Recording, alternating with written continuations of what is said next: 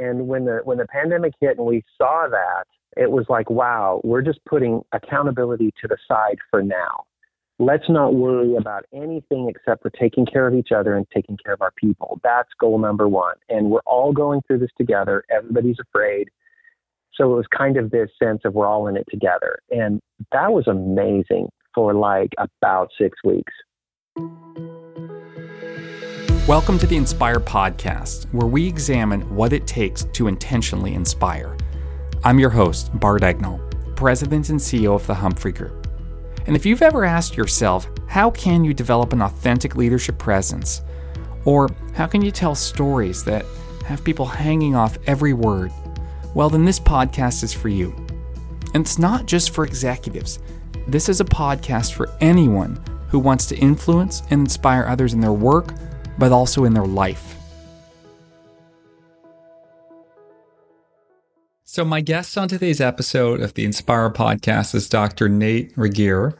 And Nate is uh, the CEO and founder of Next Element Consulting. It's a global leadership consulting and training firm helping to build cultures of compassion and accountability. And if you haven't heard of compassion and accountability, well, I've, I've got good news. Nate has a brand new book on the topic. And that's why I wanted to have him on to talk about this book, talk about what is in on the surface perhaps a contradiction and how to think differently about it. So Nate, welcome to the Inspire podcast. Thank you so much. It's great to be with you and your listeners today. Yeah, great great to have you. And you know, I was reading you know, starting to read through the book, and you have a really interesting life story that kind of brought you to writing this book. Like, can you just take our listeners through your you know your upbringing and and what led you ultimately to this point where you thought I got to write this book on compassion, uh, compassion and accountability. Sure, sure. This is this has been something that's been percolating for a long time. I would call it more like the oyster that that, that comes from the sand. You know, the pearl that comes from the sand in the oyster shell. I was raised a Mennonite missionary kid in Africa. My parents I grew up in Africa and lived in a couple different places. One was Zaire, which is the Democratic Republic of Congo. And I also lived in Botswana in the 80s, which was right next bordering South Africa during apartheid. And uh, for those of for those listeners that maybe don't know what Mennonites are, it's it's a it's a Protestant denomination that really focuses on peace and nonviolence and uh, pacifism. And so I received a lot of messages growing up about always turn the other cheek, always be peaceful, never resort to violence. And yet, in my formative years, I was around so much. And so, this idea of what really is compassion and how does it work and what it's for has been something that I've, I've struggled with my entire life and been a thread uh, throughout all of my professional career. And and that's fascinating that you you were growing up in Africa. You're seeing, you're hearing one thing, you're seeing another thing. Like where was your head at as you grew up in this environment? Like, you know, were you, did you kind of reject the teachings that you were raised with? Did you, like, how did you uh, approach that cognitive dissonance?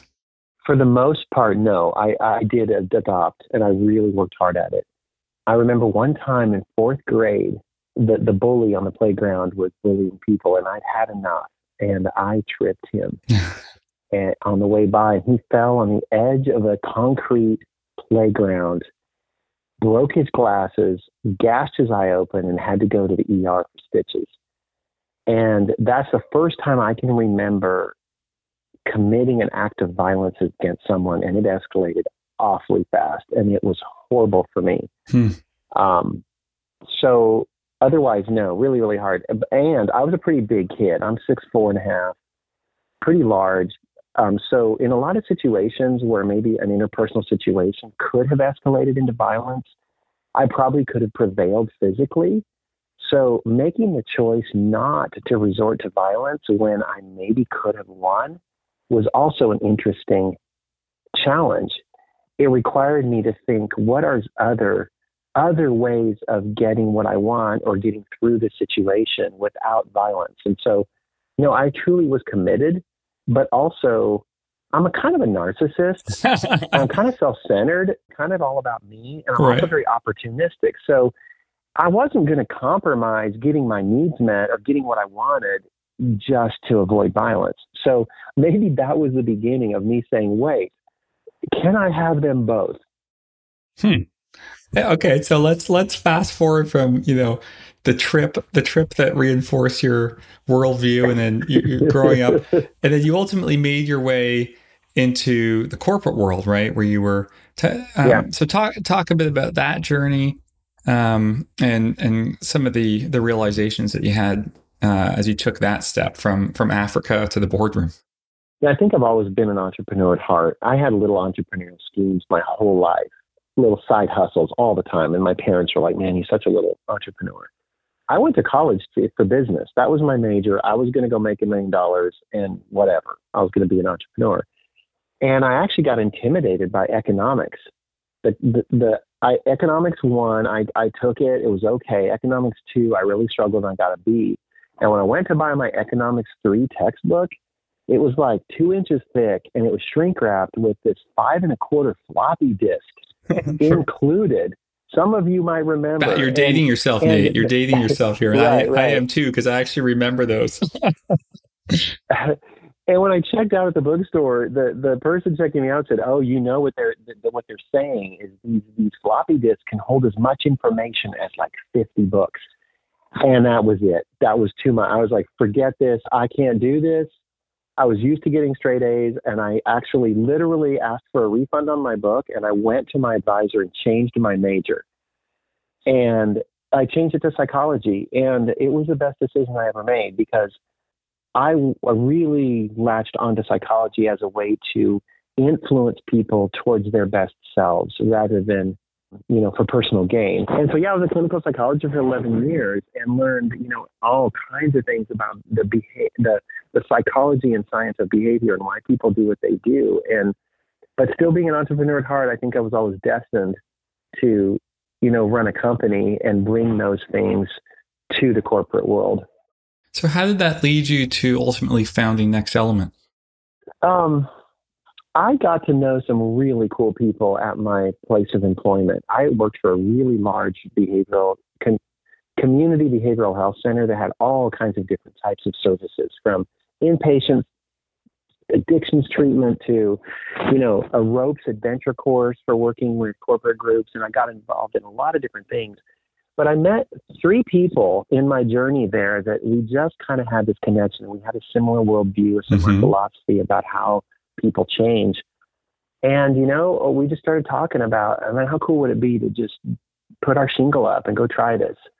And eventually we did. We just started Next Element in 08. And um, the name Next Element comes comes from we used to work on this adventure ropes course and and if you've ever been on one of those you know that there's all these elements these elements that are that are you know contraptions challenges whatever that that they set a context to bring out people to, to facilitate learning and growth and teamwork and whatever. So we thought that's kind of cool. Um, and we'd always, after we finished an element, we'd say, Are you ready to go to the next element? And it was kind of like, What's the next learning journey for you? What's the next growth? What's the next insight you want to have? Uh, and so that's kind of was the genesis of our of our company name. And so once you started, it was what 2008 that you started the company. Oh wait, yeah. Yeah, so so you write in your book, it's really fascinating to me about the journey of compassion. Before we dive into the book and dive into to you know, you know everything that led to writing it, let's just get clear. You know, I wrote a book on, on language, so give me your definition. What is compassion? What is accountability? Compassion comes from the Latin root meaning with suffer. Com means with, passion means suffer. So, in a day to day setting, we simplify it to say struggling with. You are practicing compassion when you are struggling with other people. Well, what does that look like? What does that mean to struggle with somebody?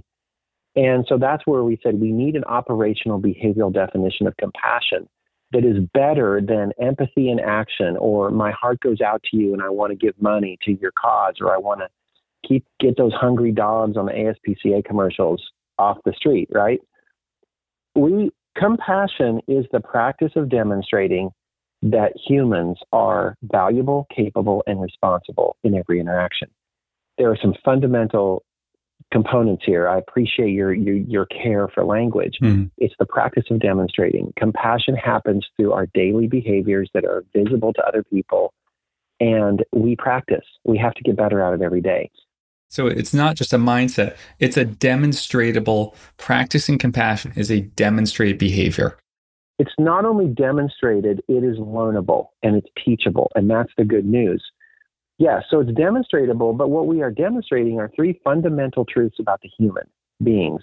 We are valuable, we are capable, and we are responsible, and we can unpack those later. But each one of those must be evidenced through our practiced behaviors in every interaction because the action is in the interaction ultimately. So that's that's the definition. The mindset is when you embrace that this is true, and then the skill set is when you start practicing the behaviors that evidence those truths.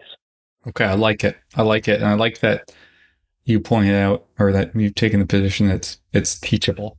Let, let's talk accountability. What's your definition there? Because that's a word, and I just have to say, um, I, I mentioned it when we started the pod that it's a double podcast recording day. I had a conversation with Michael Bungay Stanier today, and, we were talking about accountability. And I said, you know, I can't wait to ask Nate this question. I said, you know, I, whenever I hear this term, hold someone accountable, it just seems I hate that because to me it's always a euphemism for I'm going to punish them. So I'm so Yeah, interested in hearing yeah. like what is your definition of accountability because I know it'll be better. well, accountability, it's we can't talk about it without also talking about responsibility. Okay. Those are often confused. Accountability means accounting for something. You have to answer to somebody for some outcome. So if I'm the CFO, I am accountable to my board of directors, to my executive team for the financial performance of the organization. Mhm.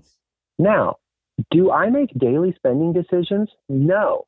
I am not responsible for the thousands or hundreds of people that are making decisions every single day in the moment that roll up into our financials. But I am still accountable for it. Hmm. So, accounting for something means you have to answer. And potentially, you might have to answer for the outcome of other people's behaviors. But responsibility is only the things that you have direct control over, which is your thoughts, your feelings, and your behaviors. That is like it. it. I like it. So, I, so, as a CFO, I'm accountable for the to, to to my organization for the financial performance, but I'm only responsible for my own behaviors that are in line with my job and my scope.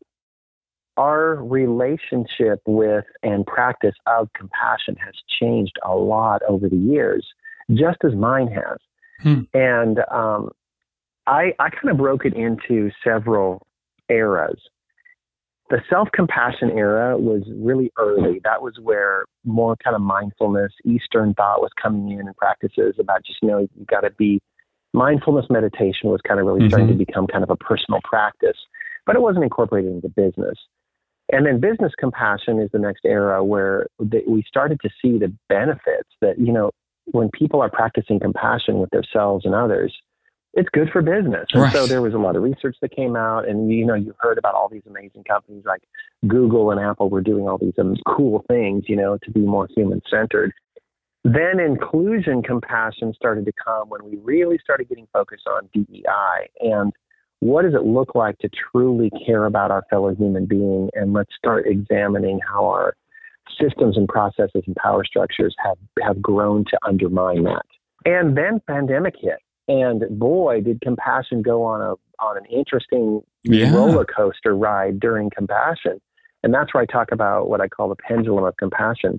Yeah, can, can you Uh, unpack coming out on that? the other Can you unpack that? Because I think you're right. You know, the rhetoric around compassion really moved to the forefront in COVID.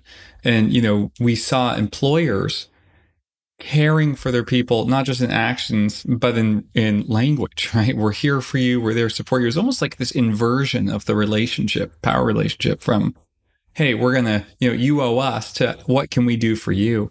And we saw it with governments, you know, with all the support that government stepped up to provide. So is that, is that kind of what you saw when it, when it came to uh, pandemic compassion?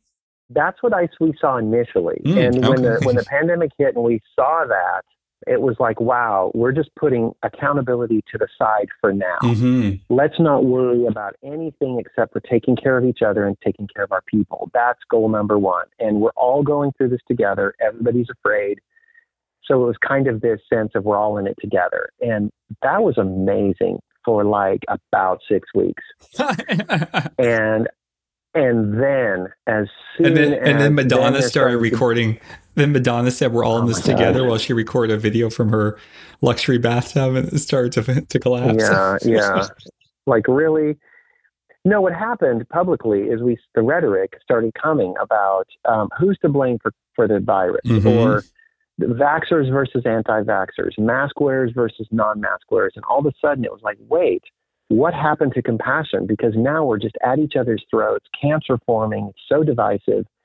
Um, and you know, there's a lot. There was other things going on socio-politically at the time that probably contributed to this.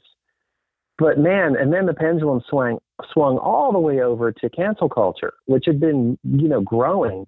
But man, how quickly you can just decide somebody you don't like their views on something, and you just want to destroy them, and you right. just go after them, and it can even end up in violence you know, as we saw, you don't like someone's views, you don't like how something turned out, just go take them down.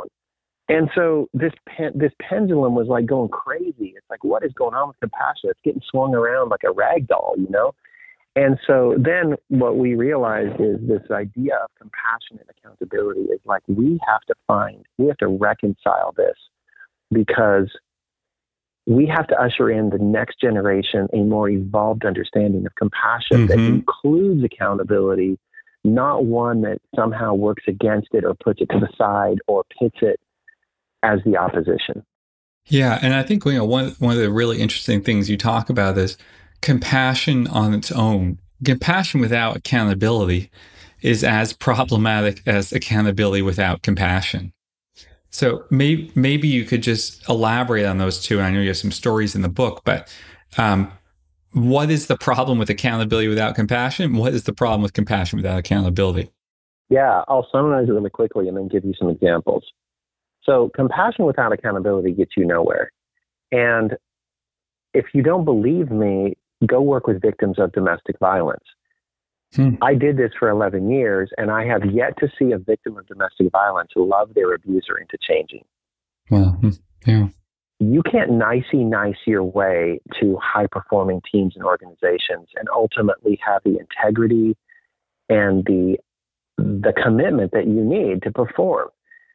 But the opposite is also true. Accountability without compassion will get you alienated we the Gen Zers and the, and the, millennials are telling us that you try to bring the hammer down on them, they're like, "See ya, I'll go work somewhere else." right. My boss treats me like a human being, right?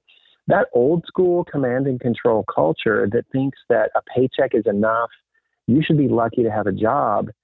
It don't fly anymore, and it's one of the reasons why a lot of organizations are struggling with, with to get to retain good people. Is you can't treat people like this anymore and get away with it. And just a quick example people that practice compassion without accountability, if that's where they go when the going gets tough, they just believe that somehow if you just love your people enough, they're going to do what you want. And so they don't have the hard conversations. They don't, they will compromise boundaries in order to keep the peace. And they're, they're they will say things like, you know, don't raise your voice, or we just need to be nice, or, you know, give them a second chance, or, you know, what if you put yourself in their shoes? And so they they're they're running around like a chicken with their head cut off, putting out fires and picking up everybody's messes because they don't want to talk about behavior. Right. Um, but uh, but the opposite is is also the same a problem because if you're running around barking orders, threatening people, and jumping to these quick kind of intimidating actions to be able to get what you want, people might comply in the short term, but they're not going to respect. There's going to be no trust. Morale goes down. And, you know, they're the kind of people that say things like, well, we just, this young generation doesn't know how to respect authority, or, you know, you can't show weakness. And they're probably the parents that whenever their kid asks a question, they're like, well, do it because I said so or else. Hmm.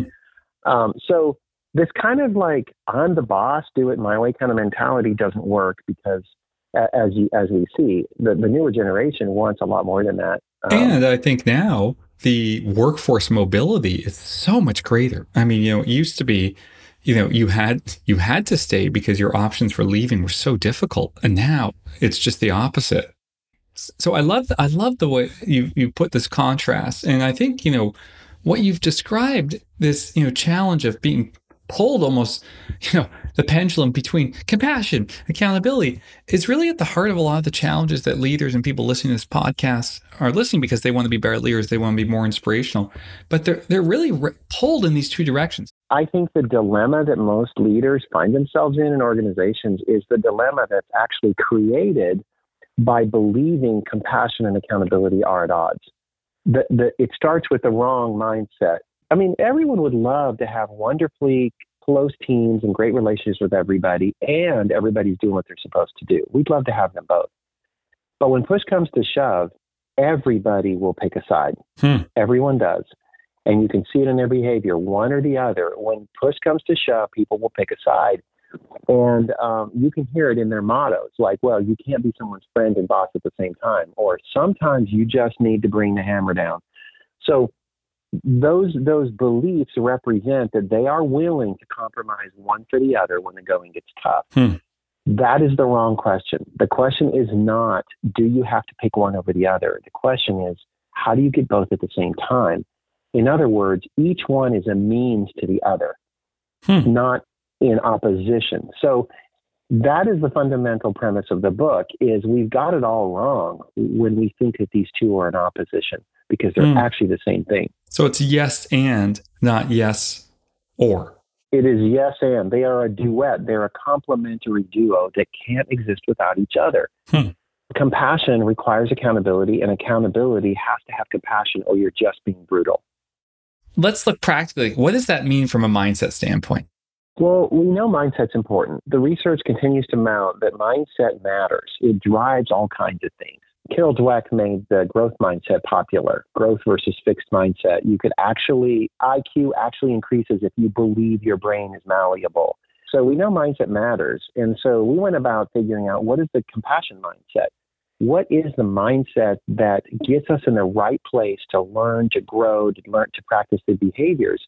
And this actually came later. We were like seven years into our oh, work wow. at Element before we started reflecting and saying, wait, what is it that differentiates the people that seem to fly when given opportunities to learn and grow and the ones that just stay stuck on the ground? And when we looked at our data and shared stories, what we realized is there are common themes. And these common themes come down to how they view themselves and each other.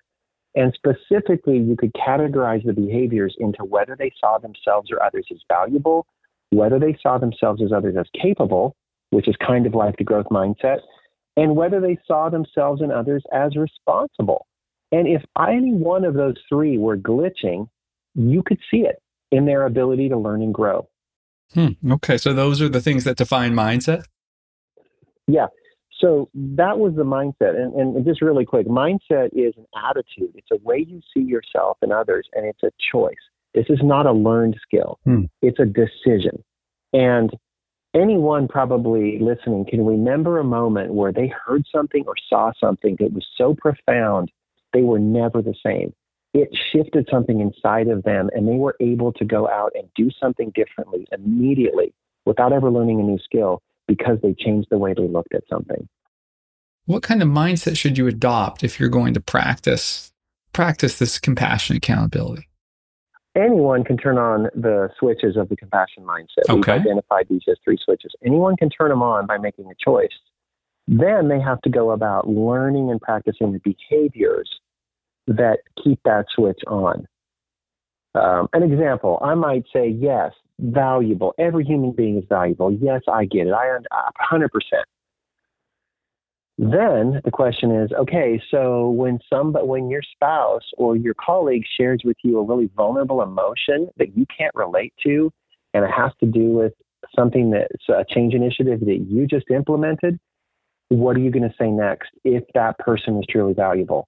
That comes, that's where the behaviors come in that we can teach and practice. So let's say we've taken this premise compassion, accountability. It's not either or, it's yes and. And we strive, you know, as leaders, as professionals, as people to embrace and adopt this mindset. Then you get to the reality. And what I find is that a lot of large organizations in particular, I, I won't say dehumanize, but they they almost, you know, it's almost like a technocratic approach where they'll say, hey, you know, this has to happen, that has to happen. You as a as a member, you know, often say this, you as a member of the leadership or management must execute this strategy. And that strategy is going to come with impacts on people, right? So mm-hmm. how do you, if you have this mindset, what what would you encourage people to think about or do when they're faced with these demands or, or priorities that the organization places on them that may cause them to feel that they're not showing or able to show compassion. Like and, and you know just to make yeah, it practical yeah, like let's t- let's continue with this story of return to office. So let's say you're a manager right? You've you've spent three years with your team working completely remotely and the team has delivered. They have provided overperformance. The company has met all its goals you know profit revenue whatever. It's all there then the order comes down, you're a big global company. You know, the CEO and management team believe that a return to premises is necessary. And while there are some reasons that you would agree with, you know, yes, some of our young people say they would like to be there, the real estate is wasting away. Overall, your team says, look, you know, I've reoriented my life under the assumption that this would happen. Um, and you're told, well, you have to enforce the policy. T- talk to me about how the mindset comes up against the reality, and maybe it's a link now to the behaviors that that you practice. So, if I'm talking to my employees, let's say I'm talking to my employees, I've received this edict, and because I'm a dutiful manager, I'm going to do my best to implement it because mm-hmm. I'm accountable to my executive team. So, I talk to my employees and I say, I'm really struggling with something here because I care about you all and I know how hard this is. The dilemma is that we have been tasked to all return to premises by a certain date. And I know how comfortable many of you have gotten and how well you're doing in your current situation. So the challenge that we have here to solve is how to help you be as productive as possible while returning to premises that is ultimately my commitment as long as I'm in this position working for this organization. So, how's everybody doing? I'm not hearing any equivocation. I'm not hearing you blame the company or or create daylight nope. between you and the business. So that's the accountability piece. But I'm also hearing empathy, care, and understanding in how you're speaking to the people about that. Is that have I picked Absolutely. up? Absolutely. I you know Yes, and most managers would pick one over the other. They would go to the, their people and say, "Look, it's it's not my call. I'm sorry the uh, organizations being jerks, but you got to do it, guys." Mm-hmm. So now they're blaming someone else, and they're not taking responsibility for their behavior, which is you got to implement this. Or they could go the other way and say, "I know, I know. I'll go talk to them. I know you guys want to stay home. I'll see what I can do." Right. And then they go take a bullet for the team and act like the team is more important than the organization. Right. So then there's the other conversation, though, which is that manager has to also lead up and has to have conversations with who made the rules by saying things like this. I'm really torn in my position because, on the one hand, my team has never performed better than before, and they've adopted this new lifestyle. And I'm also committed and loyal to implementing what you tell me to do as long as I'm in this position. Mm-hmm. What ideas do you have for how we can reconcile this? Because it's not going away. I like and as an organization, I want to invite you to think about would you rather have everyone back at work or would you rather what is actually going to, perform, to produce the highest performance? And just keep having those conversations like and be willing to not take a bullet and not make, make excuses but just keep having the conversation while respecting everybody's dignity. I really like that. And I like that you, you also just highlighted how you can have that conversation up as well. Uh, maybe you've, you've referenced a few times. And so I'm really curious now, you know, some of these, these things that you can do that you can practice day in day out what would be the three like someone listening or, or i'll just be selfish here because i'm getting the i'm getting a free clinic from you here so this is this is awesome i'll just let's make it all about sure. me. what are the three things I can start doing or should be doing day to day that will have the greatest impact on my ability to practice compassion and accountability? Well, only knowing you a little bit, but knowing what a lot of leaders struggle with, mm-hmm. I'm going to share what kind of what I would say are the top three things you could do right Great. now that will make the biggest difference. The first one is get over yourself and start getting vulnerable. Okay. Get over your ego, get over your fears, and start opening up to people because how can someone struggle with you if they don't know what you're struggling with? Burnout is mostly caused by people carrying their pain without talking to anybody about it. And so they heap on themselves all of these pressures and reasons to be strong, be tough, get it done. And, and they think that if they were to just come clean with their people about how they're really feeling, hmm. people would think they're weak, people would think they're a pushover.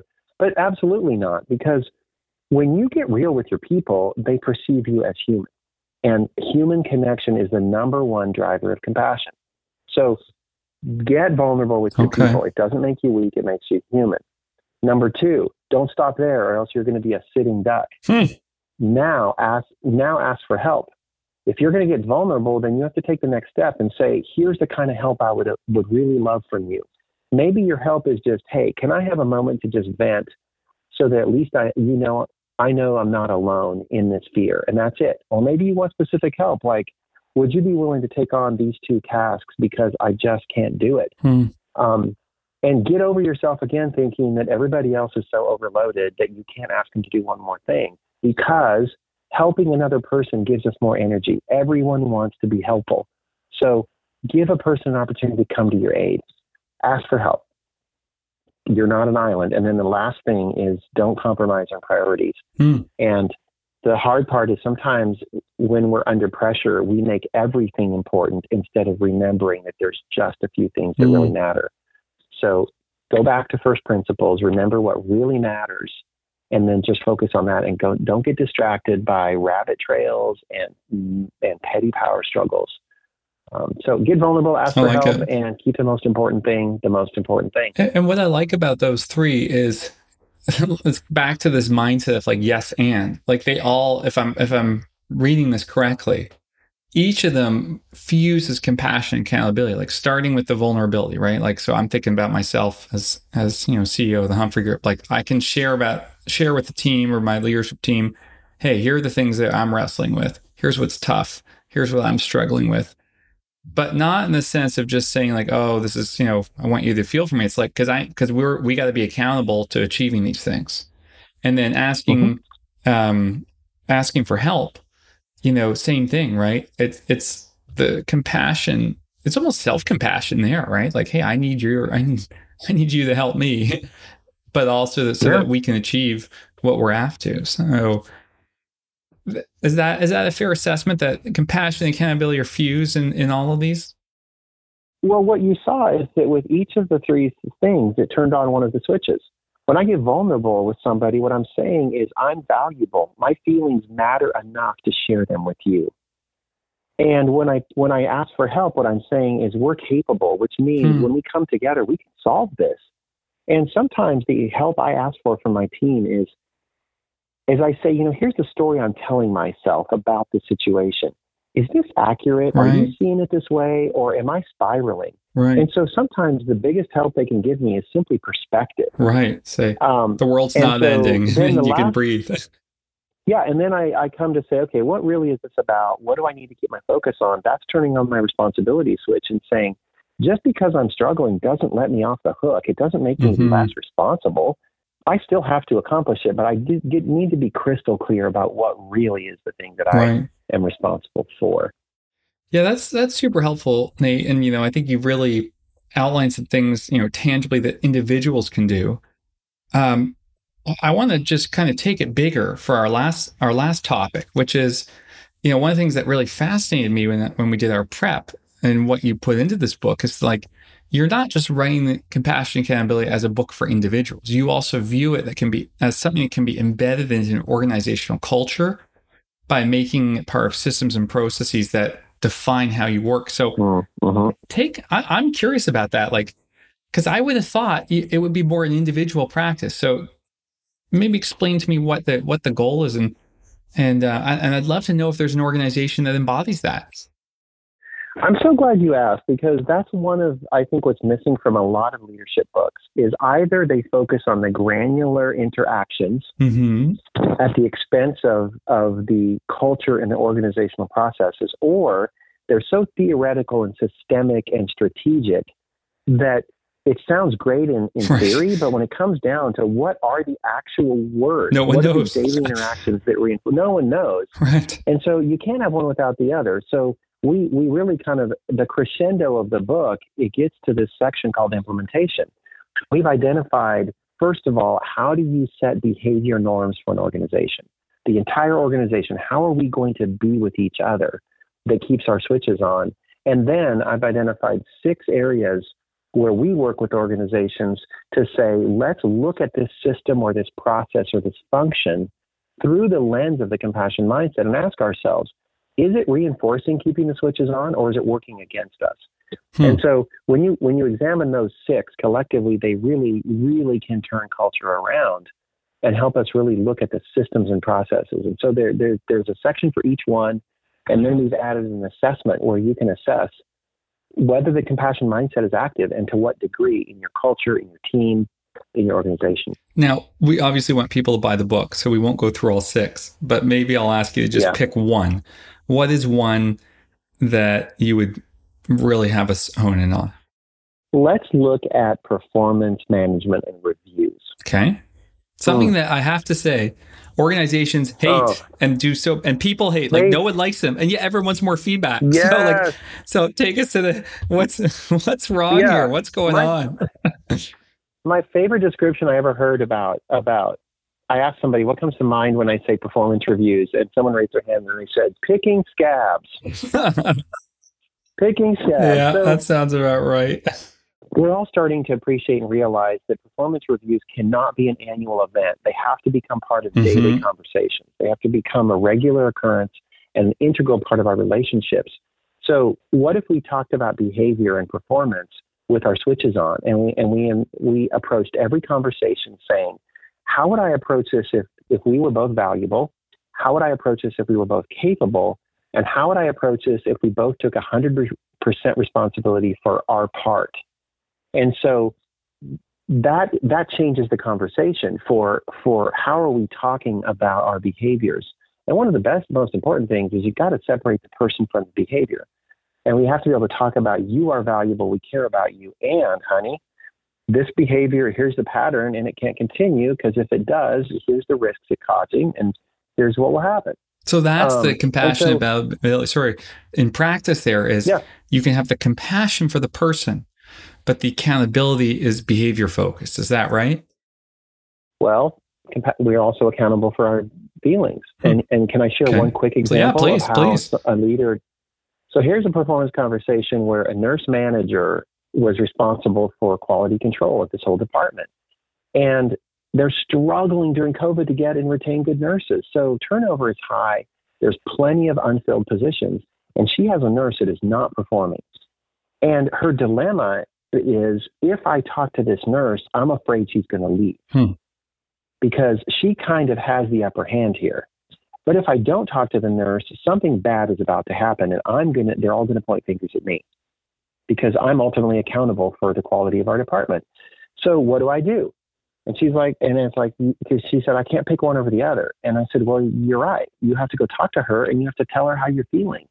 What do you mean I tell her I'm feeling? It's like, well, compassion means you're in this together. You're not going to solve this one or one or both of you. It's going to take both of you.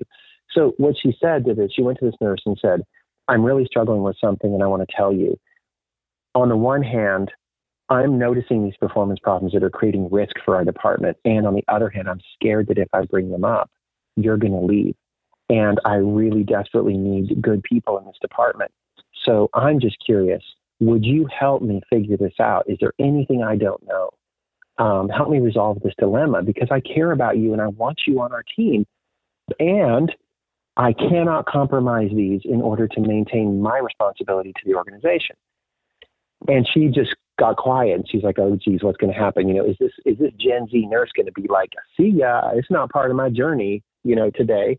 and the nurse was like, Oh my gosh, thank you so much. There's something I've been afraid to tell you because I thought you were gonna think I was XYZ or whatever. And she told the nurse manager what was going on. And they worked on a plan together. And this plan helped this nurse manager work on some things, value herself more, set some boundaries at home. And adopt some new skills. And she became one of their top performing nurses, didn't leave, and is super wow. loyal now to this department. Wow. And I love the vulnerability. Going back to what you were saying, right? You know, be start by being vulnerable. Start that's switch one. And but also ask for help. Part two. And three, you know, stick to those first principles. I mean, it's all three of those things in action in that one powerful moment. It's so different than a typical conversation where goes, you know, I hate to have to tell you this, right. but you've been missing whatever, and I have no choice but to put you on a performance plan. Right. Like, where not it's not even accountable because the way I'm saying that, I'm not even owning my own role, mm-hmm. which is to own your decisions. You're the one making decision here. You're in charge of the performance of your organization or your mm-hmm. department. So I love it. Nate, I feel like we could keep going. yeah, there's so many so many more. But uh, I think the real solution is for people to buy your book. I know it's just come out. You can go to Nate's website, which we'll link to, and get the first chapter. What resources do you have available for people who want to start down this journey of practicing compassion accountability? Yeah, thank you. The the compassionaccountabilitybook.com will get you where you need to go. And we have we have that assessment I mentioned, which you can download. We have other resources. You can link to my blog where I write a lot about little nuggets from that book.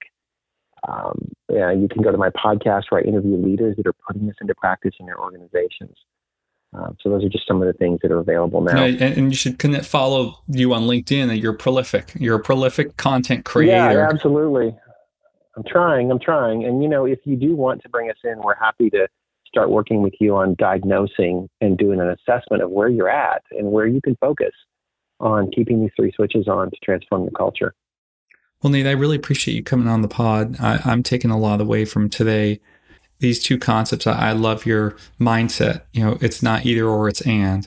And uh, I look forward to striving uh, not always effectively, but striving to practice some compassion and accountability. So thanks so much for writing the book and for coming on the Inspire podcast. You're welcome. Appreciate being here with you.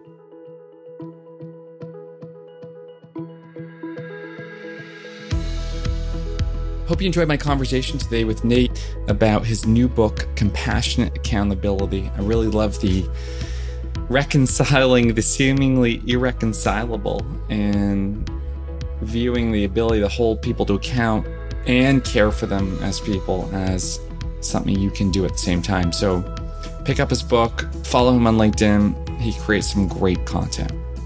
And speaking of great content, very fortunate on the podcast next time to welcome Michael Bungay Stanier, and he is the author of the book you probably know, The Coaching Habit, one of the most successful selling books on coaching of all time. And he's got a new book called How to Work with Almost Anyone. He's got a disclaimer on almost. It's practical, it's clear, and it really talks about how to have a keystone conversation that sets your relationship up for success. We spend so much time talking about the work we're going to do.